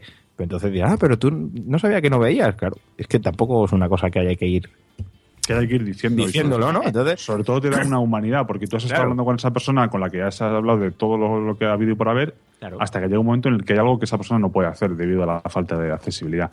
Y no es lo mismo que alguien fríamente te llegue y te plantee eso, que tú hayas experimentado en tus carnes el decir, joder, si es que yo a esta persona he estado hablando con ella hasta ahora, y ahora es cuando se le presenta el... ¿Por qué no lo voy a hacer accesible, jolín? Si es una persona como cualquiera de nosotros, ¿no? Yo, por eso decía antes que el tema de los desarrolladores pequeños es un mundo que te encuentras de todo como en todos lados, ¿no? Pero yo tengo una experiencia súper agradable con el desarrollador de Hazel, que es una aplicación para Mac, que es un tío solo. Y es una aplicación de las más famosas del mundo de Mac, y es un tío solo ahí desarrollando. Pues esa persona, tú le escribes un correo y te responde en nada, y si le escribes un correo relacionado con la accesibilidad, te responde en nada y encima sabe de qué le estás hablando. ¿Sabes? Y claro, cuando tú ves que a un tío que es súper famoso le escribes un correo y le dices, oye, mira, que es que utilizo tu aplicación con VoiceOver y tal, y está fallando esto, y el tío te dice, cuéntame lo que estás haciendo, pruébame esto, grábame un vídeo de tu pantalla, no sé qué, vale, ya sé lo que es, te lo soluciono para la próxima versión. Dices, ostras. Bueno, debo decir que los de Bosjock arreglaron lo del iPad, igual. Pero fue una petición de esta gente también. Sí. Y lo arreglaron. La gente de Bosjock igual. Además, la gente de Bosjock, recuerdo que una vez les mandé un Twitter precisamente para darle las gracias, ¿no? Para darle las gracias porque esa también hay que hacerlo. No solo hay que decir las cosas malas. Cuando alguien lo hace bien hay que decírselo. Y me acuerdo que a la gente de Bosjock les mandé un correo precisamente para darle las gracias por lo pendiente que siempre están de accesibilidad y tal, y pedirles que no se olvidaran. Y me dijeron, no, tranquilo, puedes estar tranquilo que nunca nos vamos a olvidar de la accesibilidad. Y bueno, pues esas cosas, oye. Eso es bonito. Esas cosas hacen que no me cueste gastarme 10 euros lo que cuesta la aplicación, sinceramente. Claro. Es verdad, es que a veces vale la pena, o sea, a ver, a no ser que lo tengan a precios desproporcionados, como en mi opinión pasa con el escáner este, ¿cómo se llama la aplicación esta de KNFB Reader? Para mí eso es se les ha ido de la pinza con el precio, pero yo creo que si una aplicación está currada, pues es un trabajo que a la gente le ha costado horas y horas y bueno, a mí no me duele pagarlo. Tere está hablando de una aplicación que es un escáner que cuesta 99 euros. y es verdad, es muy cara, es una pasada. Lo que pasa que también es verdad que es la mejor aplicación que existe para escanear. El otro día estaba a la mitad de precio, lo dijiste tú. Sí, el otro día estuvo a 50 euros. Sí. Estuvo un tiempo, sí. Es la mejor aplicación que existe porque, claro, vosotros imaginad el hacer OCR desde el iPhone es una cosa que se basa en algo tan sencillo como hacer una foto. Ahora, imaginad hacer una foto sin ver. Ya no es tan sencillo. Pues esta aplicación tiene varias maneras para ayudarte a hacer esa foto. Tiene mediante el acelerómetro del teléfono, tiene una forma de avisarte si tu teléfono está recto o no. Si está inclinado hacia un lado te avisa, si está inclinado hacia otro también. Tiene una manera de decirte si se están viendo los cuatro bordes del papel que quieres hacer la foto. Y luego el OCR que utiliza es muy bueno. Hombre, falla, porque todas las aplicaciones a través de fotos pues fallan, pero yo es la mejor que he probado con muchísima diferencia. Yo la claro, tengo y... Pero 100 euros es una barbaridad, eso sí. Es verdad. Pues sí, o sea, esto es un poco lo que consiste en que hacemos una foto, escaneamos la foto y la convertimos a texto y lo mismo puede ser en un restaurante que en un... Una carta que coges del buzón que... Que el aviso del gas que te lo dejan en el ascensor. Eso es una liberación para nosotros. Yo el otro día hice la foto a la pared del ascensor donde había el aviso que el señor del gas venía el día 15. O sea. Es que estas cosas, para que luego digan que la tecnología perjudica, a nosotros nos ha abierto el mundo entero. Claro, podéis leer los mensajes en los lavabos que pone la gente. Por ejemplo. Pero mira, eso no porque la escritura manual no la reconoce. Ya será la OCR. Nos dice en el chat Cori que está muy de acuerdo con José María Ortiz, que totalmente apoya todo lo que has dicho. Gracias. Es que habla muy bien, el José habla muy bien, es muy listo. El José. Mi José habla muy bien. Incluso edita sobre perros. Pues ahora me ha venido, hace rato que quiero decir una cosa, los micrófonos que hemos hablado antes también tienen posibilidad de conectarlos a los dispositivos móviles, ¿verdad? Tanto la TR2000. Sí. Tiene un adaptador en Apple que se llama USB Lightning, que también lo dijo Josh Green, sí. y vale, yo lo compré en Apple, vale 29 euros, y te conecta, al menos con el iPhone 6. Sí, sí, y con el 5S también. Es el, es el sucesor del Camera Connection Kit. Ah, vale. De hecho se llama USB to Line Camera o algo así. Sí. Cámara USB to Lightning, algo así. Bueno, es el accesorio que sirve para conectar para sacar las fotos de los dispositivos. Con pero eso sí, sirve para vamos, con el audio técnica desde luego funciona perfectamente.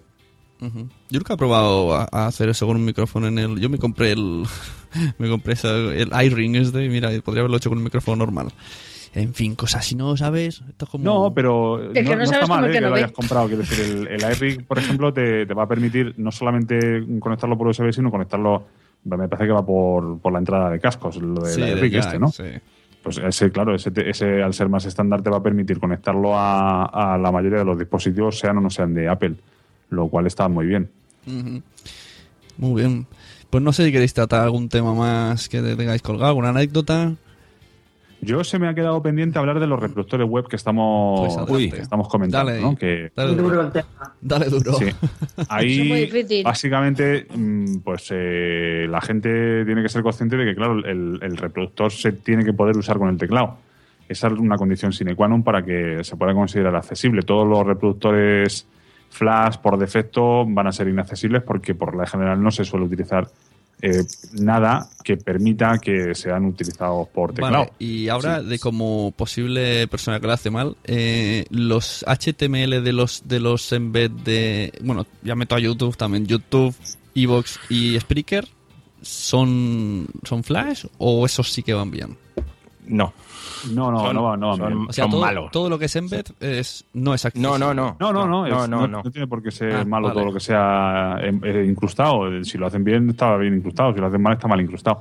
En los tres casos que has mencionado. ¿Qué tendría yo que poner en mi web, lasunnecracia.com, para que pudierais dar el play en un post normal y sin problemas?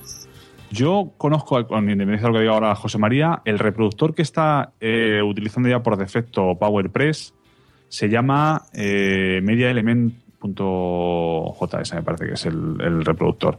Ese reproductor cumple unos mínimos en accesibilidad, puesto que tú puedes llegar ahí, puedes darle al play, con las flechas izquierda y derecha puedes avanzar y retroceder por el audio, y con las flechas arriba y abajo puedes avanzar y retroceder más todavía. Eso el incremento de tiempo mayores. Sí, me parece que es el clásico que está en... Me parece que se dice es el típico de WordPress, que es así como pequeñito. Pero yo soy blogger y al ser blogger, ¿qué hago? Pues hombre, lo primero que te tienes que asegurar es de que funciona realmente, porque bueno, puede haber múltiples configuraciones del reproductor que estén afectando a que eso funcione. Pero si tú pruebas a ir tabulando por la página y el tabulador se te posiciona en el botón del play, claro, y tú puedes dar al espacio o al intro y se activa el sonido, pues hombre, eso ya es bastante más, desde luego, de lo que tienen. Claro, ahí está el truco, ¿no? Con el tabular, claro, buena idea. Sí, sí.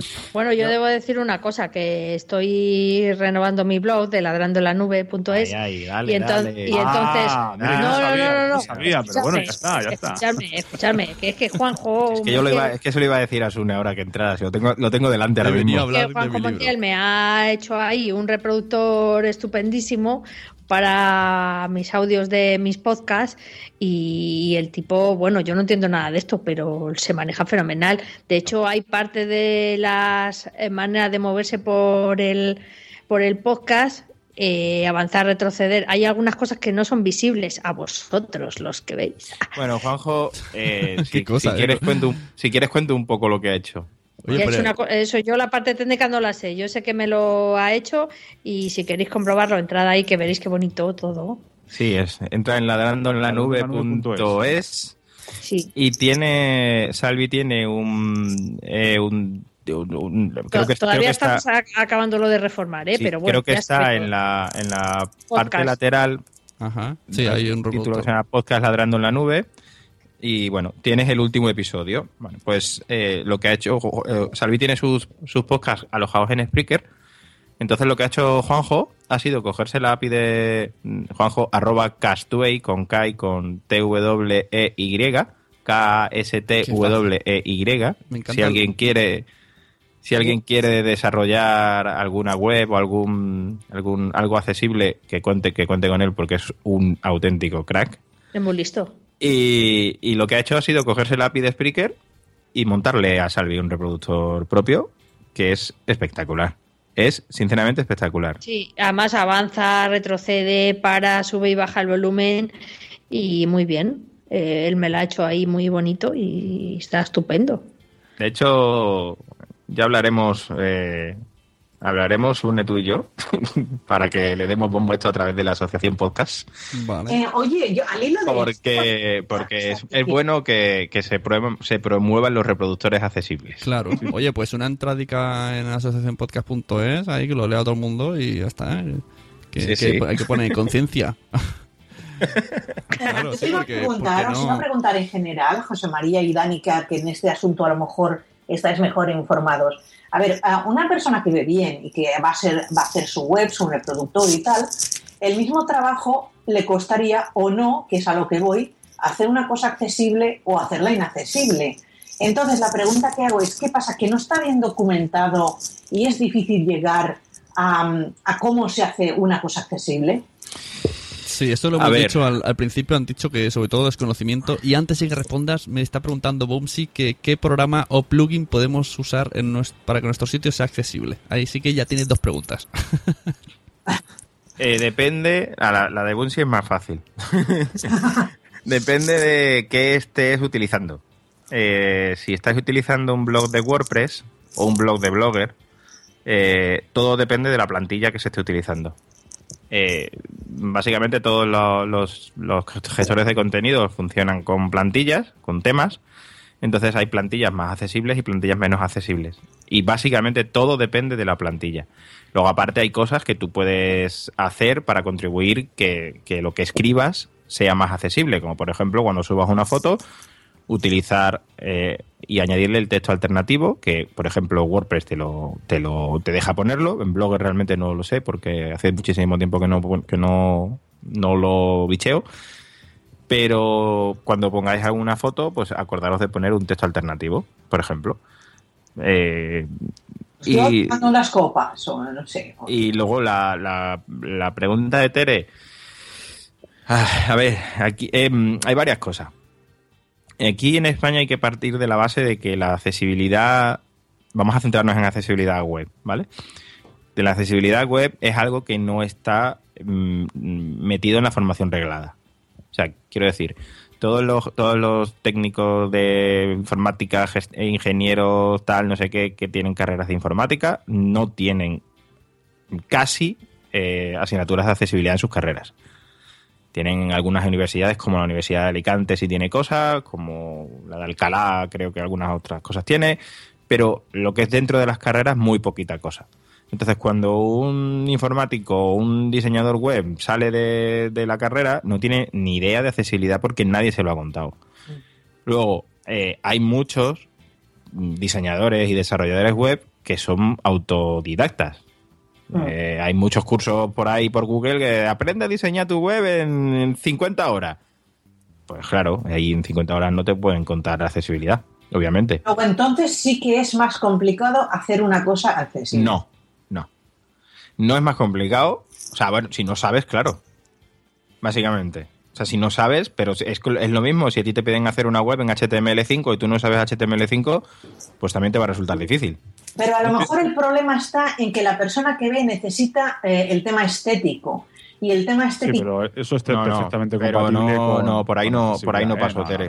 No, son hipótesis que yo pongo en la mesa para entender la cerrazón de algunas personas. El que te diga que una cosa accesible tiene que ser fea... pues no sabe miente. Categóricamente miente. Y no tiene ni idea, porque hay cosas accesibles y bonitas. Igual que hay cosas accesibles y feas como pegarle a un padre. Y podemos trasladarlo... Y cosas que no son accesibles y también son feas. Podemos trasladarlo de nuevo al sexo y continúa con lo que decías. Pero antes de que paséis al sexo, decidme una cosa de WordPress que hemos comentado. Que preguntaba mucho por los plugins. En los plugins no existe todavía, pero sí en WordPress está habiendo ya una categorización bastante seria, sobre todo en cuanto a qué temas de WordPress están preparados para la accesibilidad. Ellos lo llaman Accessibility Ready y ahí podéis buscar, si alguien está interesado en hacer, oye, pues voy a hacer una web y voy a utilizar WordPress, voy a ver cuáles de los temas de WordPress que yo quiero usar están preparados para la accesibilidad. Y además es importante decir esto porque va al hilo de lo que ha comentado antes José María. El desarrollador de un tema va a programar fundamentalmente pues los menús, cómo están desplegados, cómo se van a mostrar, etcétera, etcétera, etcétera. Pero el que crea el contenido, que es al final el blogger de turno, el podcaster de turno, también tiene que poner su parte en accesibilidad. Si yo me cojo un tema que está preparado para la accesibilidad, pero luego no pongo textos alternativos, no uso bien los encabezados, el reproductor lo cambio y pongo uno que a mí me gusta mucho pero que no sé si es accesible o no, pues entonces, lógicamente, la accesibilidad pues, va a sufrir, ¿no? Pero sí en WordPress hay una categorización importante y sí que conviene que le deis un vistazo a eso. Accesibilidad, Accessibility Ready, está la etiqueta, y ahí ahora mismo hay unos 20 y tantos temas ya con accesibilidad implementada.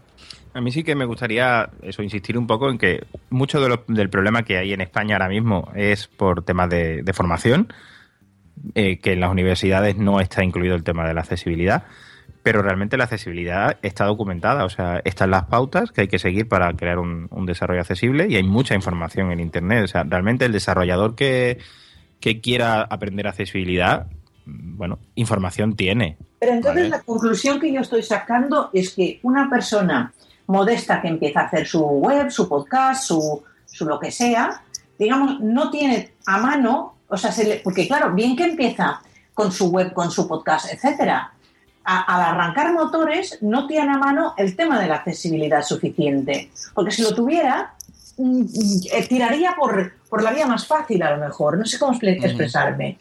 Hombre, pero si tú te confundes, no tienes la información, seguramente. Claro, exacto, pero porque no está a mano. Como he dicho en el chat, me pongo como ejemplo total. Yo si me he decidido hacer esta charla es porque, en base a conoceros a vosotros, empiezo a tener la claro, noción, ¿no? Y la preocupación, claro, porque yo pensaba, bueno, es que nunca lo tenía en cuenta, ¿no? Incluso lo del embed, yo pensaba, claro, que era algo, bueno, yo pongo, si lo ponen será por algo, le pongo el embed y ya está. Incluso mucha gente me ha dicho que con el móvil, por ejemplo, no pueden escucharlo porque no está en sí el MP3 en el post, que está en la embed, y entonces no lo lee. Me imagino que, porque yo si en mi post pongo el link directamente al MP3, eso serviría, aunque se abriera en un navegador aparte. Sí, sí, perfectamente. Sí, es una solución fácil de decir, oye, nosotros necesitamos que esto sea accesible ya. ¿Qué hacemos? Pues venga, pues poner el link directo. Pero también es bueno que se pongan, ¿no?, a la descarga, no solo a la reproducción, ¿o no? Bueno, ¿o eso no lo veis interesante? Pero es lo mismo, ¿no? Te vale el mismo enlace. Siempre, no siempre. Sí, te vale el mismo enlace. Simplemente le das a guardar como, y en vez de intro, y te vale igual. Es el mismo enlace. A lo mejor se está refiriendo al iPhone, que efectivamente el iPhone no descarga.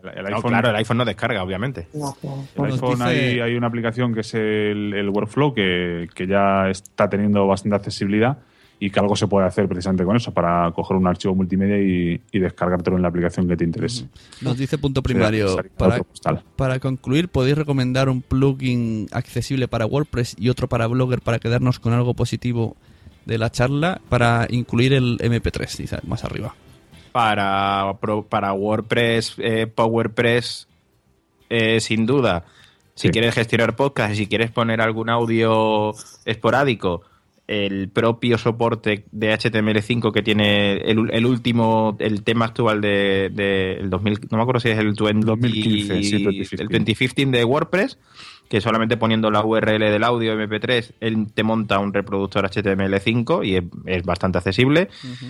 Y para Blogger te lo investigo porque es que no tengo Blogger, con lo cual no puedo decírtelo ahora mismo. En Aweso me pone, encontré no sé si, luego te lo enseñaré en la página, a ver si encontré con códigos, y metía en medio del código la etiqueta del MP3, lo sustituía y entonces se generaba algo parecido a WordPress, pero en Blogger. Uh-huh. Te lo enseñaré, a ver si te pasaré cualquier post de Aweso de hace años, a ver si ese sirve. A ver, de todas maneras, el comentario que ha hecho Josh, por quedaros con algo positivo, tampoco tenéis que pensar que esto es un desastre. O sea, no, porque aún así lo acabamos oyendo, claro, todo. Claro, a ver, escarbando ahí. No hay que dejar la sensación de que esto es un desastre tampoco, ¿vale? Hay muchas cosas por mejorar, muchas, y ya si nos ponemos a nivel de empresas grandes y tal, que tienen que cumplir la ley, pues ya es otro mundo. Pero a nivel de podcasting, a nivel de personas llanas, digámoslo así. De personas físicas, ¿no? Digamos. Exactamente. A ver, que yo... Que todo el mundo hace de blog y que las cosas están bien, ¿vale? Que tampoco hay... No sé, es que parece como si todo fuera un desastre y tampoco es así, ¿no? No, y de hecho accedemos a los blogs y escuchamos porque... Las compañías son las más insensibles. Claro, exactamente. Sí, exactamente. Sí. Entonces, y hay compañías importantes como banca, suministros... Incluso, por ejemplo, las plataformas digitales de televisión son un calvario, o sea, eso es intocable. Pero incluso las plataformas institucionales de gobierno y eso. Claro. Sí, sí. Ese es otro tema y ese es otro mundo, porque, pero además ese es otro mundo porque esa gente tiene que cumplir la ley, con lo cual hay una ley muy clara en España que habla de accesibilidad web y hay que cumplirla y ya está. Pero ese es otro mundo. Pero a nivel de blog y de podcasting... Bueno, pues a ver, simplemente tener ciertas cosas en cuenta, buscar un tema que si entre sus etiquetas pone que es accessibility ready, pues adelante. Que no, bueno, pues a ver, simplemente preocúpate un poco de que tus imágenes tengan textos alternativos, preocúpate un poco de que puedas acceder con el teclado tabulando por la página. Y bueno, y si lo quieres, pues lánzanos un tweet. Eso es. Yo y, iba a decir justo, y se echa una mano en un momento, o sea, así de simple. No hay nada que le guste más a un podcaster que hablar de podcasting. Que es como dice Emilcar. No hay nada que le guste más a un usuario, en este caso nuestro ciego, pero no, hablamos solo de ciegos, pero hay más discapacidades, también eso hay que tenerlo presente. Que le pregunten, oye, ¿esto te sirve? ¿Esto lo puedes usar? ¿Esto te gusta? ¿Esto te apaña? Exactamente. Eso es algo que a nosotros nos llena de orgullo y satisfacción, utilizando el símil este. Sois unos clichés. De Franco, ¿no? No. De Franco a la otra también. Es que ya me he ido para atrás. Para atrás. Ha rebobinado. Bueno, pues si os parece, decimos vuestros twitters y ya despedimos. Y luego ya hablamos de accesibilidad en el porno y tal, todo lo que queráis. Sí, sí, eso queremos. Eso es muy accesible. En el ahí sí que se preocupan, ¿eh? Salvi se lanza, ¿eh? Tú, ya no, que os voy a contar una cosa que igual os encanta. Que esto no se puede editar luego, ¿eh? Sí, que en el corto ese que he hecho de teatro accesible hay una sesión que hace de touch to touch. Es decir, que uno va allí y le mete mano a los actores. Hombre, claro, tendrás que saber cómo son, ¿no? Claro. Desde el punto de vista de accesibilidad, por supuesto. ¿Cuántas veces han preguntado eso? Tú para saber cómo es alguien, ¿tú lo tocas? ¿Cuántas veces lo han preguntado, Dios mío? Todas. O tócame la cara para ver cómo soy. Sí, anda, sí, ya, sí. Te voy a tocar la cara. Una cosa. No, lo dimos porque nosotros no lo tenemos aquí en nuestra cultura, pero eso en otros sitios sí que es bastante común, ¿eh? Qué bueno, Salvi está muy loca. Sí, Salvi está un poco para allá, sí. Vas a hacer. Cuando te vea otro día, tócame. Calla, que me confundías con mi doble. Que te toque la cara, que te la tocaré bien, ¿eh? Es verdad que has dicho eso. En JPod Madrid, yo pensaba que te conocía porque vinieron unos chicos con perros guía y la foto está súper mega familiar. Se pusieron encima mío y casi me parte la pierna. Bien, además, la chica casi me parte la pierna porque apoyó el hierro este que lleva el perro y luego... ¿Qué hierro? Por favor. Ah, el del perro. El arnés. Es el arnés, pero que es como la mochila como las maletas. Sí. Y luego mucha gente se sentó encima y todo eso iba presionando contra mi pierna y me hicieron una trampa de oso. Y digo que se termine ya la foto que me van a partir la pierna aquí. ¿Y creías que era yo? Qué horror. Sí, creía que era tú. Era Daniela. Era Daniela. Sí. Ah. Sí. Vale. Era yo. Muy bien. Bueno, pues muy bien. Muchas gracias, señores José María. Si no hemos dicho los Twitter. Ahora los decís. Primero yo me despido y luego cada uno tenéis vuestro momentillo. Ah, muy bien. José María, Daniel Montalvo, Salvi, Tere Codina... Ahora ya cada uno hace vuestro pequeño speech final. Si tenéis alguna cosa que habéis dejado coleando, lo decís. Y ya está, adelante, en la orden que he dicho. Y muchas gracias a todos los del chat. Bueno, pues nada, que muchas gracias a ti, Sune, por habernos invitado. Que es un auténtico placer estar aquí. Y es un honor. Aquí pasa mucha gente famosa. Y es un honor estar aquí. Y nada, que el tema de la accesibilidad que puede sonar muy... muy difícil, muy tal, pero que no es tanto, de verdad. Simplemente se basa un poco también en ponerte en el lugar de los demás y pensar un poco que hay gente que no hace las cosas como tú, simplemente, y ya está. Y nada, que mi Twitter es @jmortizsilva y que por ahí me tenéis para lo que os pueda ayudar, simplemente. Pues nada, yo soy Charadani en Twitter y nada, pues agradecerte, Sune, todo lo que pues nos has dicho por aquí. Y la verdad que después de pasar por aquí Fernando Berlín, Javier Gallego Crudo, perdón, pues oye, pues para mí es un placer también, como ha dicho José María.